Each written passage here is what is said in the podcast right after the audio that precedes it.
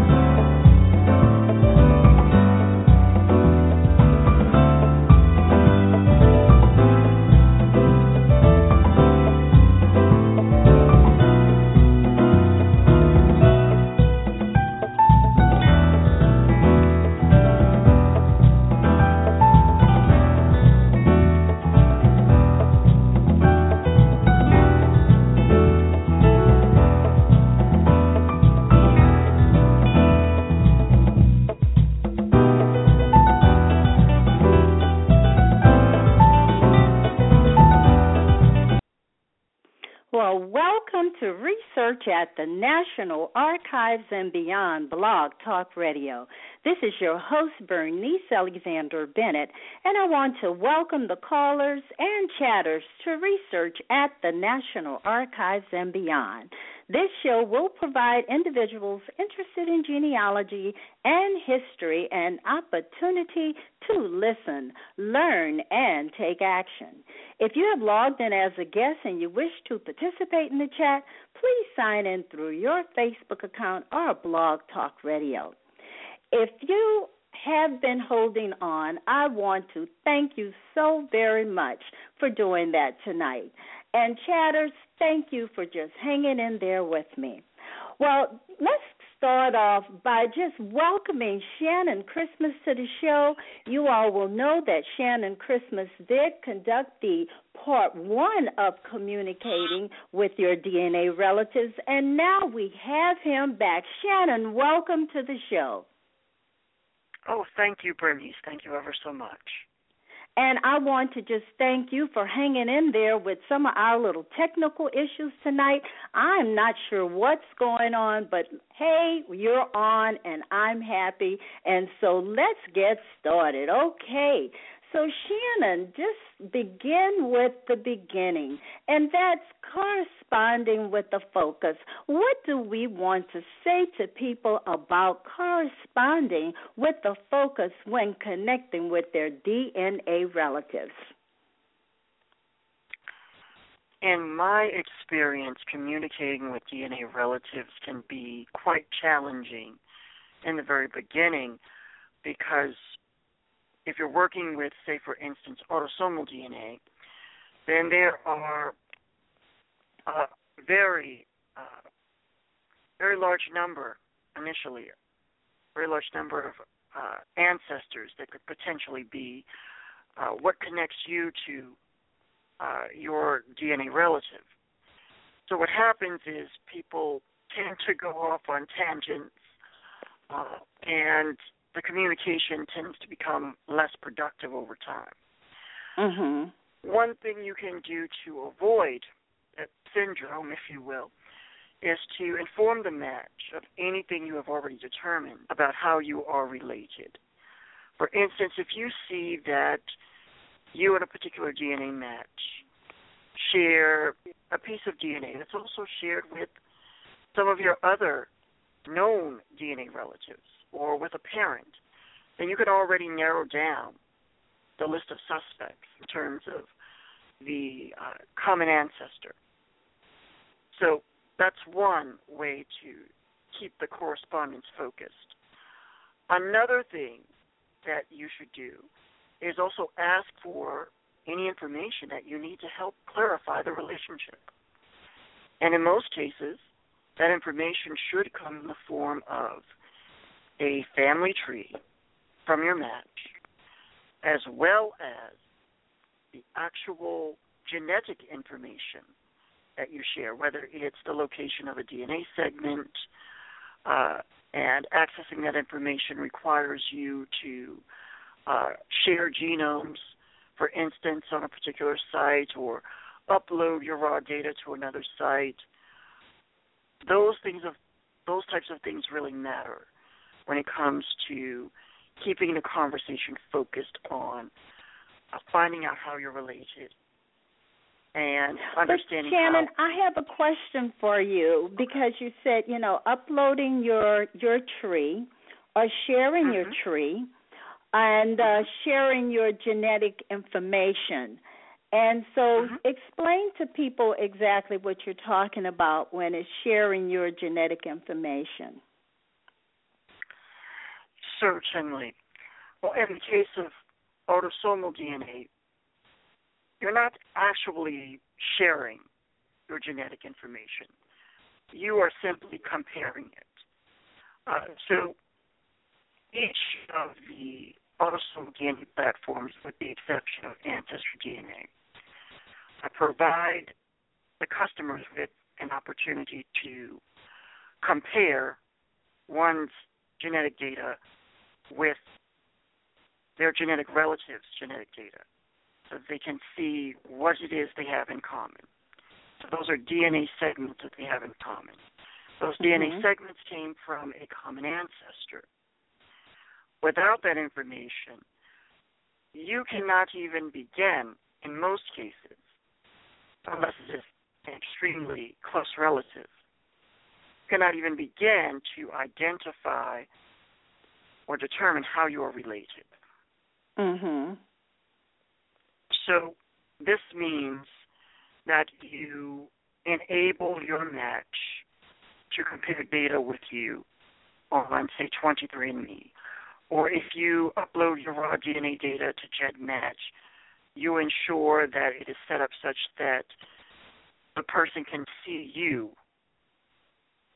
on their match list and click a button and see exactly what it is that you share and where it is on the various autosomes. Right. Now, one of the things that I've noticed since you mentioned GEDmatch, and you said so that people can see you, is that people should perhaps use the same names that they're using when they've tested. Because if you're using the name Roadrunner, but on GEDmatch you put Speedy Gonzalez or something else, how will someone know that this is the same person? Exactly. Exactly, Bernice. It's crucial.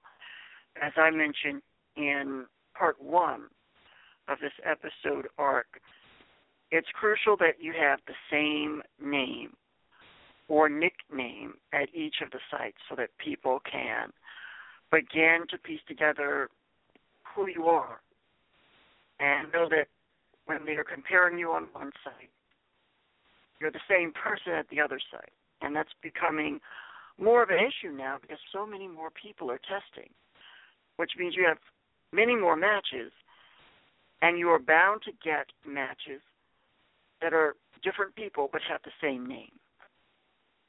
Right, right.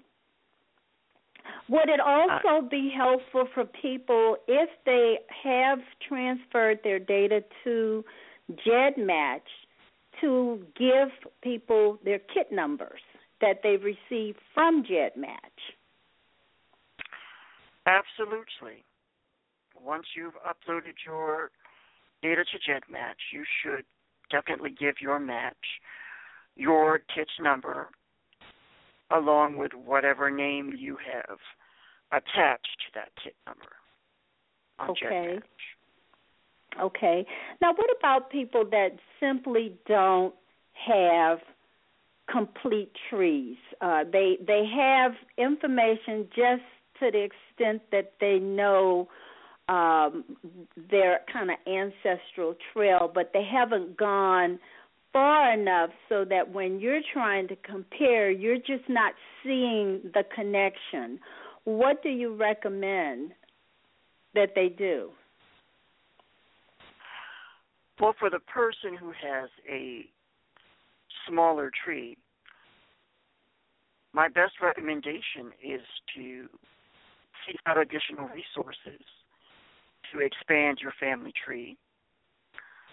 If you are the person who is receiving such a tree from a match, then what I have always recommended is that you extend your match's tree as best as you possibly can. That means looking at the tree, finding the most distant ancestors in the trees, and using whatever resources you have available to attempt to identify who their ancestors are. I've followed that simple rule myself, and it has led me to great places more times than I can count. Oh, wonderful, wonderful. So as you began and you talked about corresponding with the focus, you want to first communicate with the people that you match with. Yes, that's absolutely crucial if you want to make sense of your DNA results. This is a process that requires communication, dedication, and also an inquisitive mind. Okay. Okay, now Shannon, when you're communicating, does it make sense to simply ask a person why did they test? Yes, it does make sense to ask a person why they tested, because that provides the opportunity to find common ground with the match, such that it's a reciprocal relationship and that everybody's getting something that they want. Once you've identified what it is that your match is looking to get out of this, maybe you can help them get what it is that they want, even if it is something that perhaps seems completely different from what you are seeking. It should be a give-and-take type of conversation. Okay. And what else, when you talk about correspond with focus, should people even think about? Certainly, you should make sure that the content of each of your messages addresses the question at hand about your genealogical relationship, and at the same time provide some context for your match, for whatever it is that they are seeking to ascertain from their test results. So that's the most important thing I can think of in terms of maintaining a focus with your correspondent. You also want to explain very simply how to compile and transmit the requested information, because one thing that many people are beginning to understand is that many people who are new to genetic genealogy are testing with Ancestry DNA, where there's very little introduction to the science underlying the results. There's next to no conversation there about chromosome mapping or segment triangulation or even GEDmatch. So when you first encounter a DNA relative who is new to genetic genealogy and who is new to, say, Ancestry DNA, then you have to be ready to explain what is happening in very simple terms so that they can understand, grasp the information, and be able to hit the ground running. So when you say simple terms, I mean, are you saying keep the science out of it, don't mention centimorgans and segments and chromosome mapping? I mean, just what do you recommend be said? I do not recommend avoiding the science. Okay. I recommend avoiding the science terminology. I would say you want to embrace the scientific terminology and just explain it as it is. Otherwise, you just make that learning curve a lot steeper for your match. You just put off the inevitable, and that's not something I would recommend at all. Okay, okay. All right, so let's continue with this discussion. So, Shannon, what about just the technical logical changes that we have observed with DNA over the, let's say, the last month? What are the implications for the new people getting involved in genealogy and for the existing people? Certainly. There have been a great number of changes, as you said, within the past month on a number of the DNA testing sites, to include 23andMe especially, but also with GEDmatch and even with Ancestry DNA. 23andMe, as you already know, is developing a brand new user experience. And we are undergoing a bit of a transition with that. The countries of the Ancestry feature is no longer available. And 23andMe's new site does not have downloads available, and neither does the current site. So at this point, it's very important that those who have been transitioned to the new site focus on opting into one of the great improvements with the new site, and that is the open sharing feature. That is a setting where one can basically share their genetic data with all of their DNA relatives matches who have also opted into open sharing. So they won't have to send invitations to compare genomes at all. You would just have to click a checkbox, and all of your other matches who have done the same thing will automatically be able to compare you to them. That is crucial for anyone on the new 23andMe site who plans on utilizing DNA relatives or genetic genealogy. 23andMe also has a group messaging feature, which can be very useful for collaborating with groups of DNA matches who all match each other on the same DNA segment, or what we call a triangulated group. So triangulated groups are groups of individuals who have all inherited a single piece of DNA from a specific ancestor.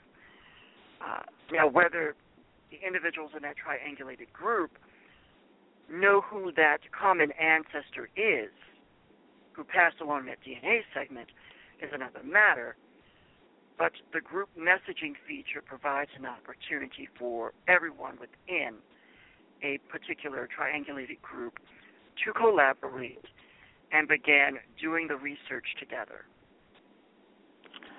Which seems like something that's very powerful if all of the people are showing as having a DNA segment or something that's the same. At least they can begin that dialogue to find that common ancestor. Absolutely. And being able to do so as a group as opposed to having to send a single message to each individual person in the group is a great improvement. And GEDmatch, like 23andMe, has also made some interesting changes. Particularly, they have decided that if you wish to fully participate in the DNA matching utilities on the site, then you need to have a public email address.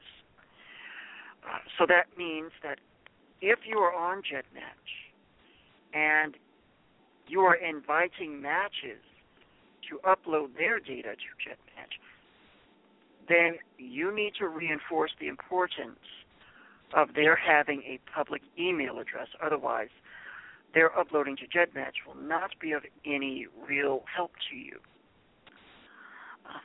Ancestry DNA, likewise, has made some interesting changes for the better. They have, one, decided to communicate to their customers exactly how much DNA, total amount of DNA, you share with each of their matches. And that's really great because that gives you somewhat of a frame of reference for how closely you are related. In addition to that, Ancestry DNA has also provided an opportunity to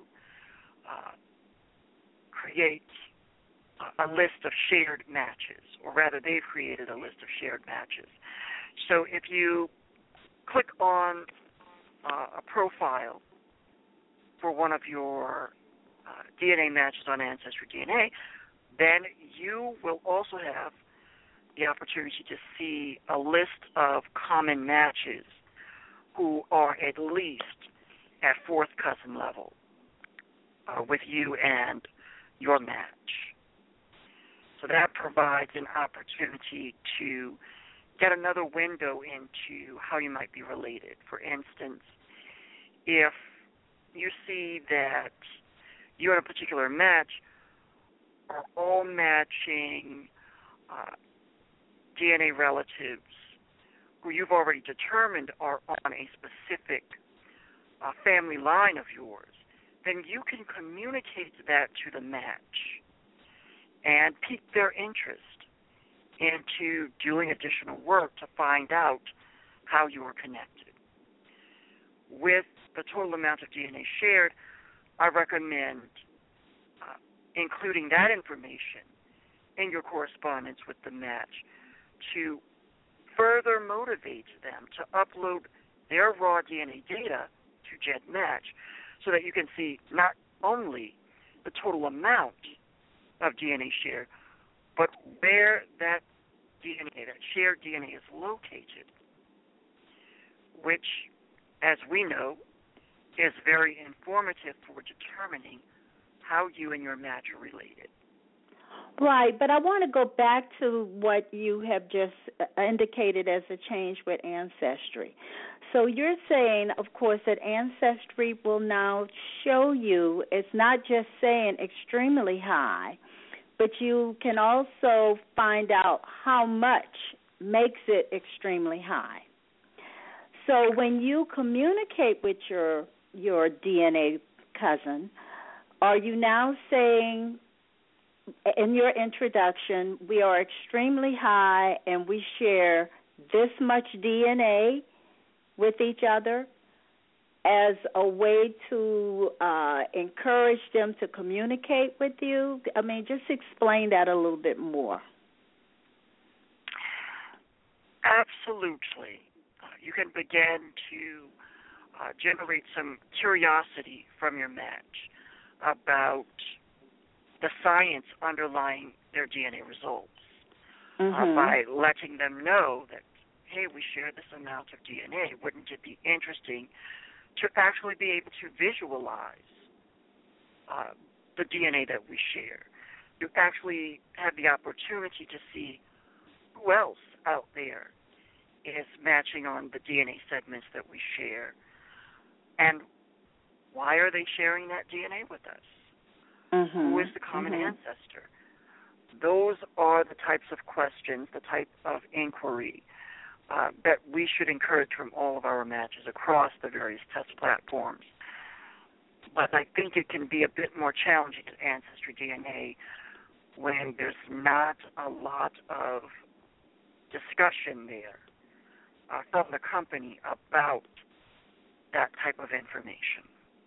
Okay. So just use these new data points as an opportunity to open that discussion. Right. Okay. Okay. And so now that you have opened that dialogue, you've said to the people, okay, we're extremely high. We share this much DNA, which means that this is very significant. Let's take it to the next level. Let's really start sharing with each other. Then where do you go? So you're saying tell them a little of the science, okay? So you're explaining some of the science, and what I'm even discovering is that people are saying, well, I'm so new to this, I'm not quite sure what I'm doing now. So how in depth do you go into explaining to them what the DNA is all about? I recommend keeping a catalog of resources available for individuals who are new to genetic genealogy, and be ready to share those resources with your match. Okay. Be ready to, say, for instance, give them a link to a YouTube video that shows you step by step how to upload your raw DNA data file to GEDmatch. Be prepared to provide links to blog articles that describe in very vivid detail what autosomal DNA genealogy actually means, what the process is, and be ready to answer any questions that may come out of your match reading those materials or viewing those videos. Right, right. That's a good recommendation, just to have that kind of listing of resources that you could pass on to your DNA cousins if they express that they're not quite on top of understanding what this whole DNA testing is all about. Absolutely. So where else do we go with just staying abreast of the technological changes? Well, keep your eyes open is what I will say. Make sure that you are visiting the various DNA test company sites on a regular basis. I know that some individuals have indicated that they tend to focus on one site and will only visit another site every now and then. But these changes happen almost overnight with no notice. And in some cases, the changes occur erroneously in the sense that, for instance, there might be some sort of breakdown with DNA relatives at 23andMe or Telemetry DNA's Family Finder, and they might have to make some significant change overnight in order to fix a bug in their system. If you're not logging in to the various sites on a regular basis, then you might come back months or in some cases years later and find that you don't necessarily know how to operate the site anymore, or at least not in the way that you had envisioned it the last time you visited. So that's probably the best way to stay abreast of changes. In addition to that, you want to follow the various blogs out there that communicate the upcoming changes on a regular basis. So. Right. And then how do you recommend people find the various blogs? Well, as is the case with many things in genealogy, Google is your friend. Okay. Okay. So you're recommending that they just Google genetic genealogy blogs, and then all of the blogs will pop up, or do you have any specific blogs that you would recommend that they follow? And, of course, I know you have a blog, Through the Trees. Yes, there's my blog. There's also DNA Explained with Roberta Estes, mm-hmm. Your Genetic Genealogist with CeCe Moore, and The Genetic Genealogist with Blaine Bettinger. Mm-hmm. Those are the ones I would recommend off the top of my head as places to go and get new information all the time. Mm-hmm. You may also want to check into social media. Facebook has a number of genetic genealogy groups, which you can actually search for. There's probably more than I can count now, and even find some that focus on specific nationalities, specific regions of the United States, etc. Twitter also has a number of genetic genealogists who anyone can follow. Also, Google Plus has a number of genetic genealogy groups. There's a wealth of information out there, and it's growing all the time. You just have to make sure you are always tapped in. Mm-hmm. Always tapped in. And it looks like it's just a continuous process of learning, because genetic genealogy is just evolving. Every day it's changing, and so you as just said, you have to stay on top of what's going on. You can't visit a site and then 12 months later go back and think it's the same site. It may have totally changed. Absolutely. Well, Shannon, we're going to take just a real quick break and come right back so that you can continue to share with us DNA and communication and just connecting with your relatives. So just a quick break, and we'll be right back, okay?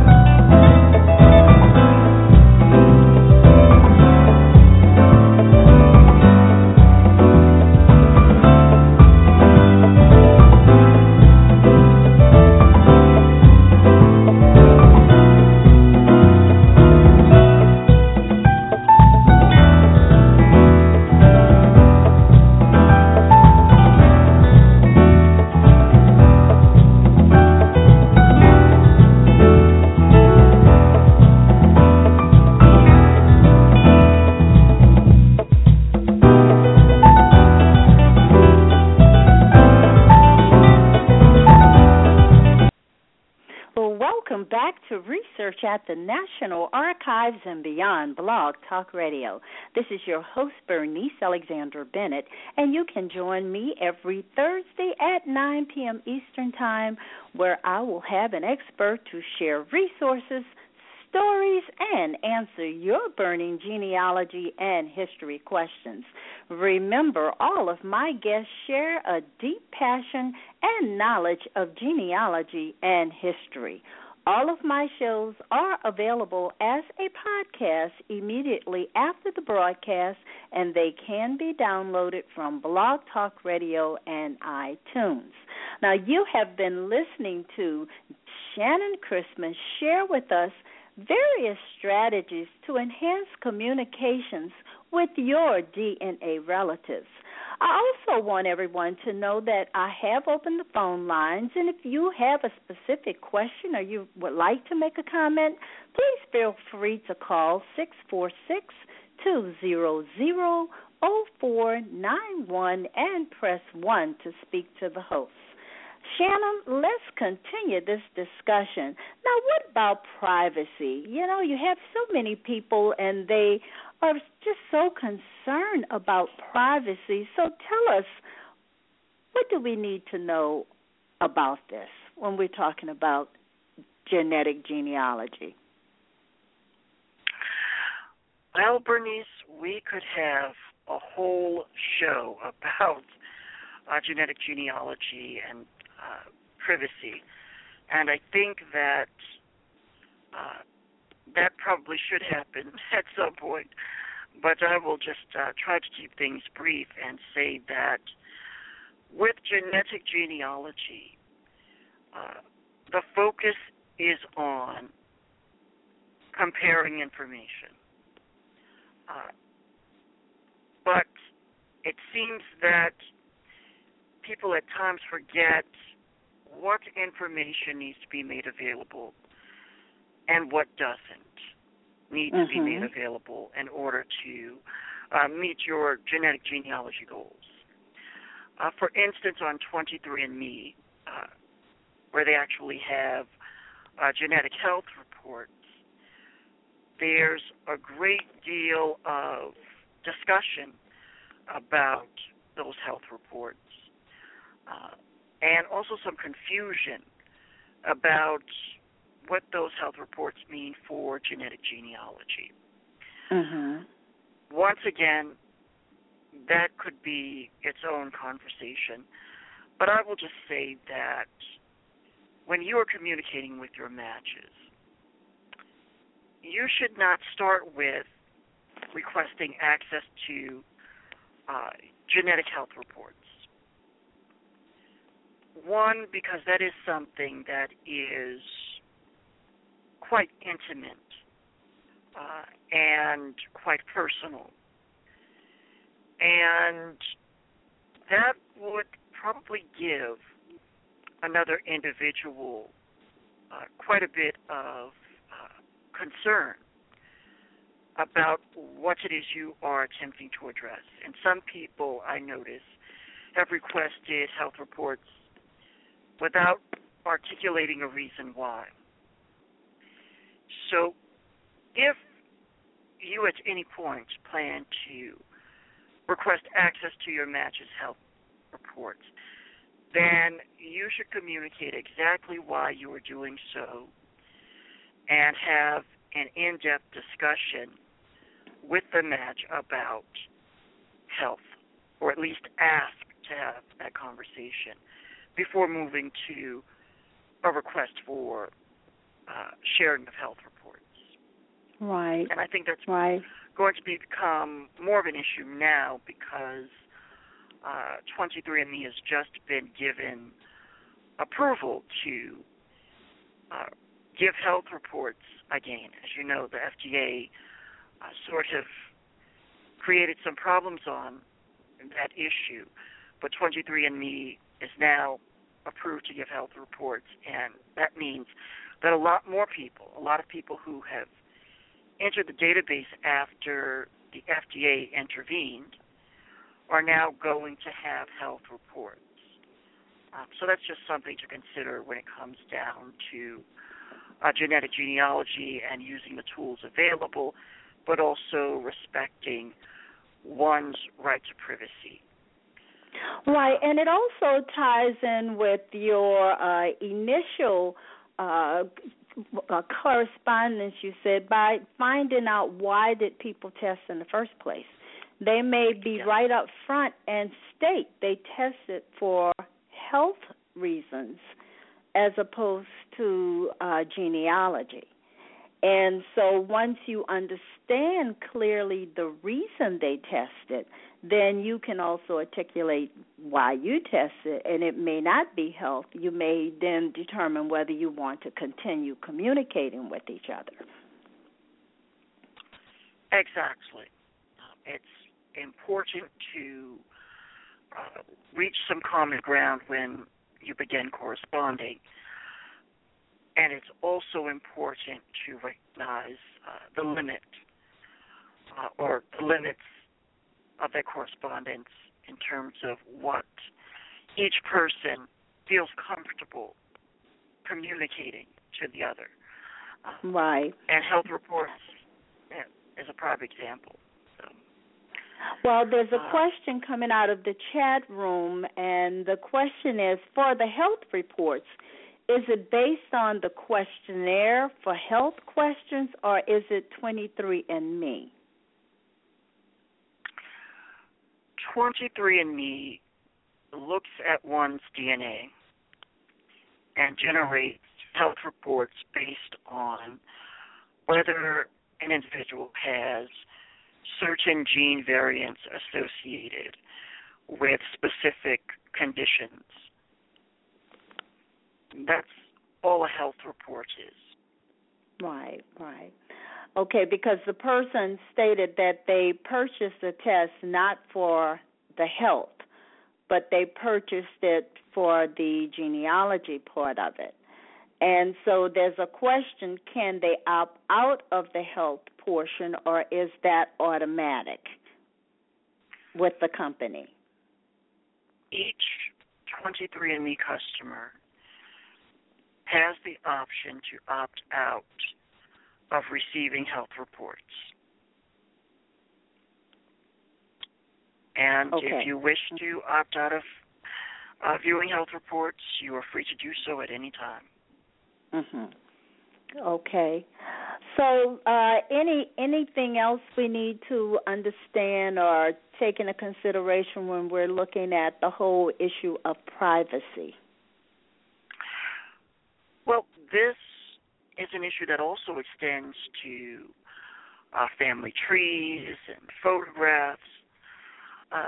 When you create and exchange an online family tree, you need to ensure that you maintain the privacy of any living relatives who may not want their names out there. There are individuals in every family that just don't want to be found by long-lost relatives. So you want to ensure that you are not facilitating that beyond what is reasonable. Because I suppose that's the other issue here, is that no one is completely anonymous anywhere. There was someone who, for instance, was very disturbed that a DNA relative called them on the telephone. And I had to ask, why? Why are you disturbed by that? Let's see, you gave them your real name and where you live, and even put up a photograph, and you have a listed telephone number. So there's no real expectation of privacy there. I don't consider that a breach. At that point, anyone can contact you. And so that goes back to realistic expectations about privacy. You are not just some anonymous data point in any of the databases. You exist, and since you exist, there's going to be some way of identifying you, and you just have to be ready to accept that. But at the same time, you have to recognize that perhaps your living relatives who are listed in your family tree may not want the path to discovery to be so easily found. Right, right. Also, you may have some living relatives that want you to leave off certain lines of the tree. Just don't put it up. Although if those in genealogy may be able to reconstruct that tree, some people just don't want it up there. You know, you leave that line off. You can put all the lines on, but don't put that one on. But what about the photographs also? Yes, you should request consent from any living relatives to share their photographs, just as a courtesy. In a world where we have Facebook and Twitter and LinkedIn, most people, or at least a good number of them, already have their photograph somewhere on the Internet available for everyone to see. But as I said, as a courtesy, you want to ensure that you have communicated with any living relatives about whether you can or cannot share their photographs. Yes, okay, okay. Now, what about some of those photographs that you find in public trees? some of those photographs can be downloaded, or you can save those photographs to your own tree. Are you violating anybody's privacy by doing that? Well, in a sense, one could say so. I am not an attorney, so I can't provide a legal opinion on the matter. But most of the family trees programs that are out there provide you with a method of hiding the photographs of living relatives, and you should just utilize that. Mm-hmm. Usually it's fairly simple. You just click one button, and it's done. Right. Now, we have a comment coming out of the chat, and it relates to the tree, and the response is that one of the reasons her tree is private is because she does not want people to grab her information or to grab her pictures. What's your general reaction to that, especially when you're talking about matching someone? Certainly. I have heard that explanation many times. My recommendation is to always have, at the very least, a pedigree chart that is ancestors only. So it's just you, your parents, your grandparents, great-grandparents, great-great-grandparents, and so on, with names, dates, and locations. Mm-hmm. If you feel that you need to leave photographs out, you can do that. You can, as I mentioned earlier, there is a setting where you can just leave the photographs out entirely. But when you're doing genetic genealogy, having a private tree really does make things more complicated than I would recommend they be, and that you will constantly have to deal with requests to see your tree. And that just makes the process less efficient. And I have no patience for anything other than optimal efficiency. So my recommendation is to have a public ancestors-only pedigree chart available to your matches. But what about those people? And I have to say, I have a lot of matches, and I see a lot of matches without a tree. What has you found to be the experience of others where they find people with no trees? Do they still continue to communicate, or what happens with that? I have seen both sides of that equation, where someone doesn't have a tree, but for whatever reason, the individual match does in fact communicate, and they're able to find a connection. And in some cases, there's no tree simply because the individual is adopted or doesn't feel that the amount of information that they know about their ancestors warrants constructing a family tree online. But I've also seen the other side of it where people have just decided that anyone who doesn't have a tree is not worth communicating with at all. So I think that you have to weigh the pros and cons of not having a tree attached. If you are an adoptee, maybe you do just put up a one- or two-person tree, which has what little information you've been able to glean from what is available to you. And maybe if you think that the amount of information you have about your ancestry is so little that it doesn't warrant building a tree, you build a tree anyway. and begin the process of discovery. I think everyone should try to take whatever information they have and make it available to their matches. Okay.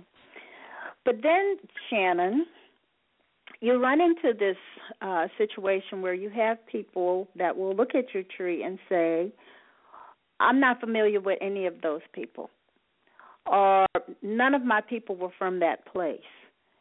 And so what do you say to those people? I say to them, because you cannot immediately find a common ancestor with your match, that does not negate the DNA match. Mm-hmm. You share DNA because you share a common ancestor. And all the time, we find that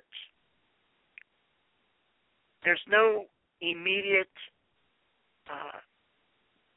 discovery of a common ancestor when looking at a tree, because either the tree is too small, the person hasn't researched far back enough mm-hmm. to accommodate the identification of a common ancestor, or there is some ring in one or both of the family trees, and that there is a non-paternal event, or what we call not the parent expected.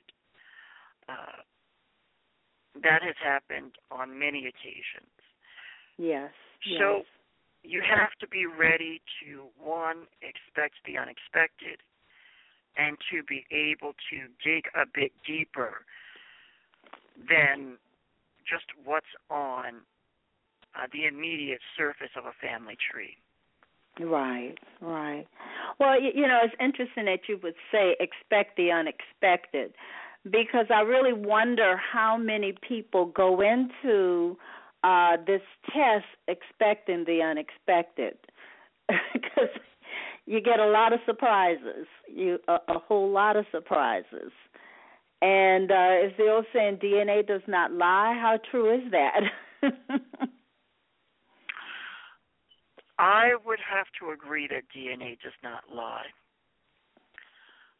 And I would have to say that many more people who are testing need to expect the unexpected. Mm-hmm. You never know everything before you take a DNA test. Right. Everyone mm-hmm. finds a surprise of some kind.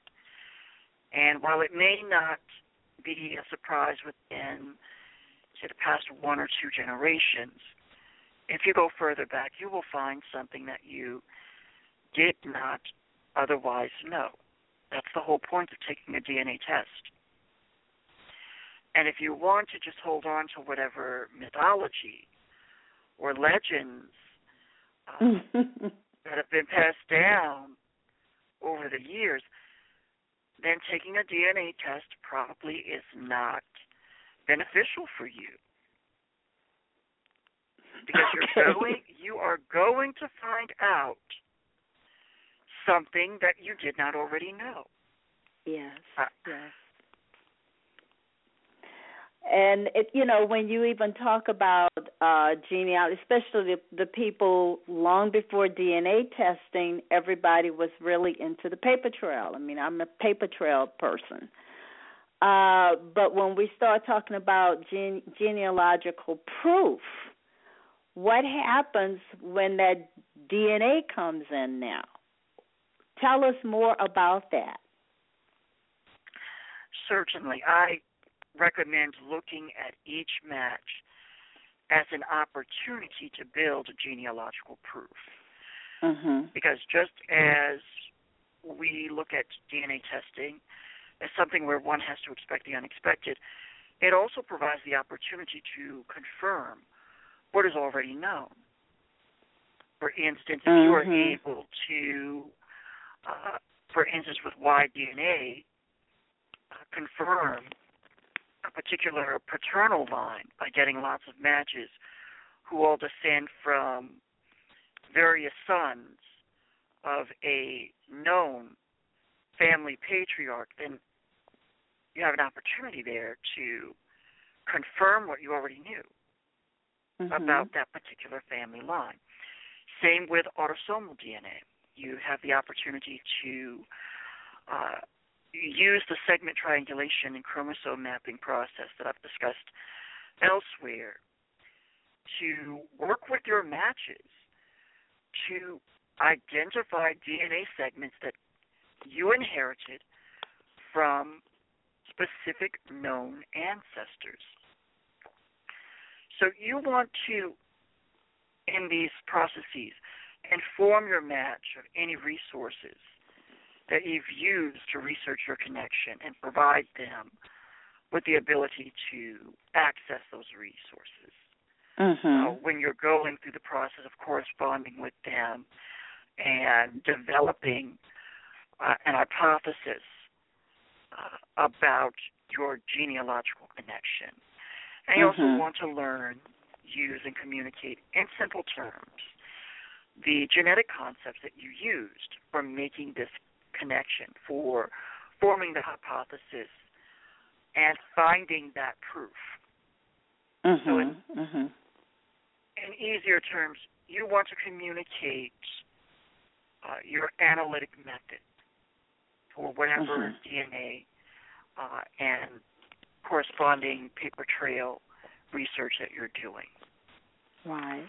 You also want to be able to research and communicate the historical context of your common ancestry. So you want to be able to say what was going on in that particular part of the world at a given time that your common ancestors were living.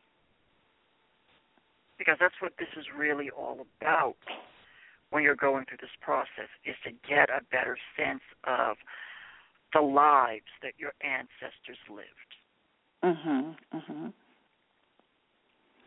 And really, I mean, it just sounds like it is such a richer experience that you and your newly discovered cousin are going through, as far as that connecting the dots and sharing the resources and telling the stories, because now you're dealing with a common ancestor that perhaps you did not know.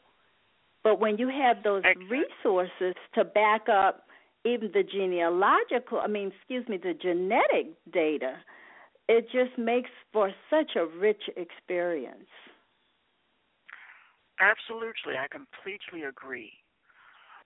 And speaking of finding out about ancestors whom you otherwise wouldn't have known about, you notice that in many cases, and you touched on this earlier, about how people have trees that at first glance don't appear to intersect at all.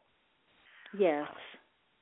And in many cases, that's because, as I mentioned earlier, they haven't researched far back enough, or there was some wrinkle in the family tree, there was some sort of non-paternal event. Going through the process of conducting cluster genealogy, researching all of the various families within a specific place at a given time, allows you the opportunity to cast a wider net for common ancestors, ancestors that you may not have known about. It also gives you the opportunity to sort of expand your vocabulary of the history as well as the community that existed at that specific time in history. That's right. And I'm glad you brought up just the whole issue of cluster genealogy, because I have even seen in some of my own DNA matches, I've looked at them, I haven't seen the connection, and then I went through the whole community, and then I could see my ancestors living maybe three houses from the person that matched me. And it just starts making so much sense, you know, to at least have this context of which to do the search. And when you look at it from a cluster perspective, you don't just keep that bullet straight on that one person, but you start looking up and down the neighborhood, in the community, you start seeing the relationships. You start seeing it fall into place. Exactly, Bernice, exactly. I tend to call this cluster genealogy a process of expanding your vocabulary and learning more about your lingua familia. When you and say another person, not necessarily a DNA match, but just someone who happens to be researching a family in the same place get together, you notice that when you communicate with them, it's like you're speaking your own little language. Oh, that automatically something clicks, and there's a familiarity there because you're researching the same place and essentially the same people. Mm-hmm. And I think that when we research, we often do it alone, and we get a sense of these communities, of these people, sort of in a vacuum. And when we get the opportunity to speak with somebody else about it, who knows what we know, then you just have this wonderful conversation. And what happens is we get a sort of tunnel vision, if you will, where when we look at someone, say a DNA matches tree, and you don't see all those same surnames and same locations that you've been seeing everywhere else and all of this research about, you become a bit confused. Mm-hmm. And you have to recognize that what you're seeing and that matches tree, while it's different, it has some connection to your tree. Yes, yes.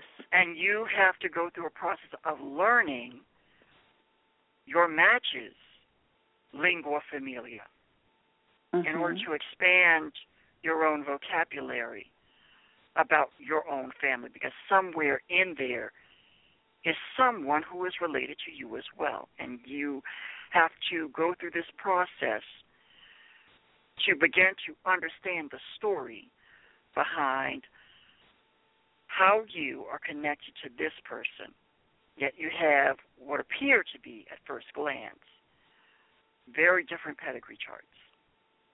Right, right. I mean, you could see the migration story. You could see the people, those people in Arkansas and Louisiana, and you're wondering, you're from Virginia, how did your people get to Louisiana and Arkansas? Or how did your South Carolina people get to Texas? And it starts opening up the dialogue, if you will, to really study the patterns of movement that took place and when they took place. Exactly. I think we've all seen cases, just as you described, where you have a family that's in New England and they've got DNA matches in the Deep South, or say someone in Virginia, like you mentioned, or is matching a good cluster of people in Texas or Arkansas. That is where the real magic happens in many cases, where you are able to not only expand your family tree, but expand your matches understanding of where their family came from before they ended up.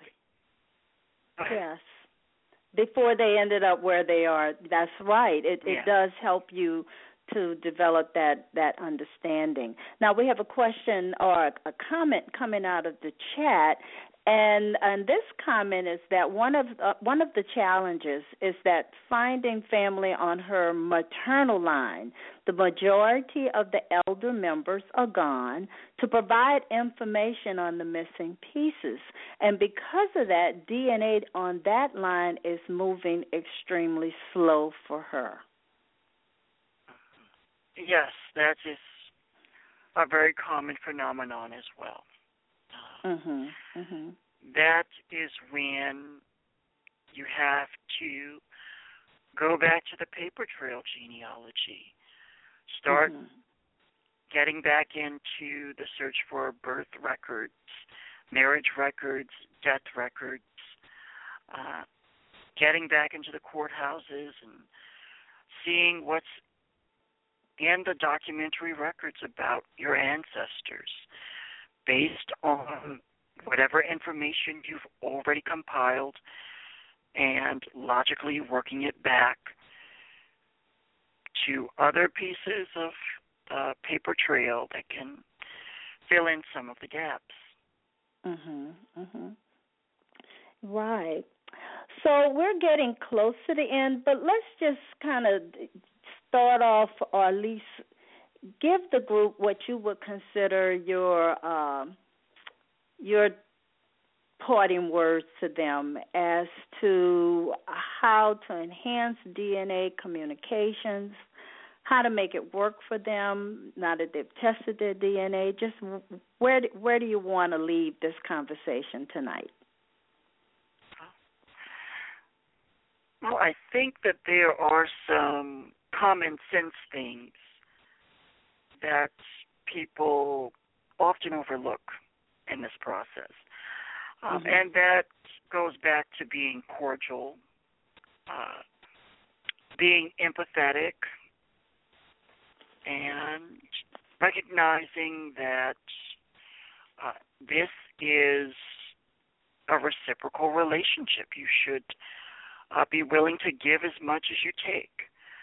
So that means building goodwill and a collaborative spirit with all of your matches. That means, for instance, offering to help them upload files, help them with analysis, providing them with photos or documents about common ancestors that might pique their interest or open up new avenues for research for them. Mm-hmm. Just be willing to give as much as you plan on receiving. Mm-hmm. Mm-hmm. I think that's really good advice. Some people are more open to helping other people, and some people are just the takers and not the givers. So you're saying make it a reciprocal relationship. Yes. To enhance that communications. Mm-hmm. Right. The most important thing that you can do, or the most important two things that you can do, is one, ensure that there is a reciprocal sharing of family tree data. You should have an online family tree that is available to your matches, and mm-hmm. they should do the same in kind. You should also ensure that genetic data is accessible, that your matches are able to compare and identify the genetic data or the genetic DNA segments that you have in common, and be able to utilize that to learn more about how you are related. Mm-hmm. Those are the two most important things on top of everything else. On top of everything else. On top of staying abreast, staying on top of the changes that are taking place at the various testing companies. And as you mentioned before, checking out the various blogs because the genetic genealogists are blogging about the changes, and also reviewing the sites. Don't go 6 to 9 months without looking at the site where you tested, because those changes may be there and you are not aware of it. So there's just so much. Well, yes, and to piggyback off of the issue of visiting the sites on a regular basis, You never know when a very valuable match might show up. And they might visit for that small window of time that they after they first get their results.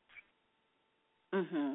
And so if you don't catch them then you may not catch them at all. Right. So and just one other thing. Right. And just one other thing. I mean, you have people, of course, they're looking for their close relatives, but you also have folks that have a lot of fourth to sixth cousins and distant cousins. So what do you tell these people when they say, oh, I just have, 300 fourth cousins? I don't know if I'll ever figure out my 300 fourth cousins. So what do you tell them? Well, despite what some people say, it is entirely possible to determine how you are related to a fourth cousin or someone who is listed as a fifth cousin or a sixth cousin.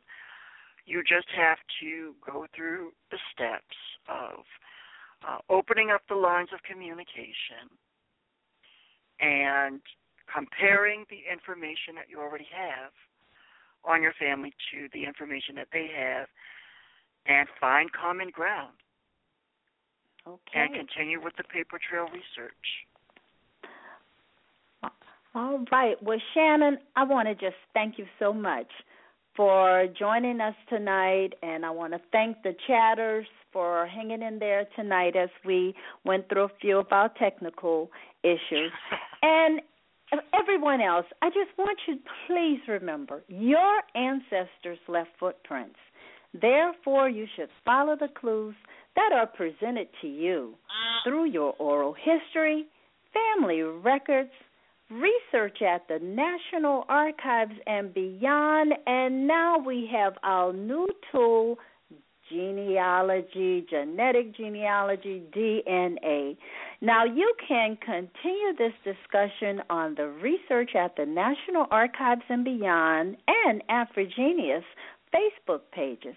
And also remember to listen to the African Roots podcast with Angela Walton Raji on Friday. Thank you so much for joining Research at the National Archives and Beyond Blog Talk Radio. This show is sponsored by your host, Bernice Beebe's Genealogy Research and Educational Services, LLC, and my website is www.geniebroots.com. I look forward to everyone joining me next Thursday. This is your host, Bernice Alexander Bennett. Good night, everyone. Good night, Shannon. Thank you. Good night.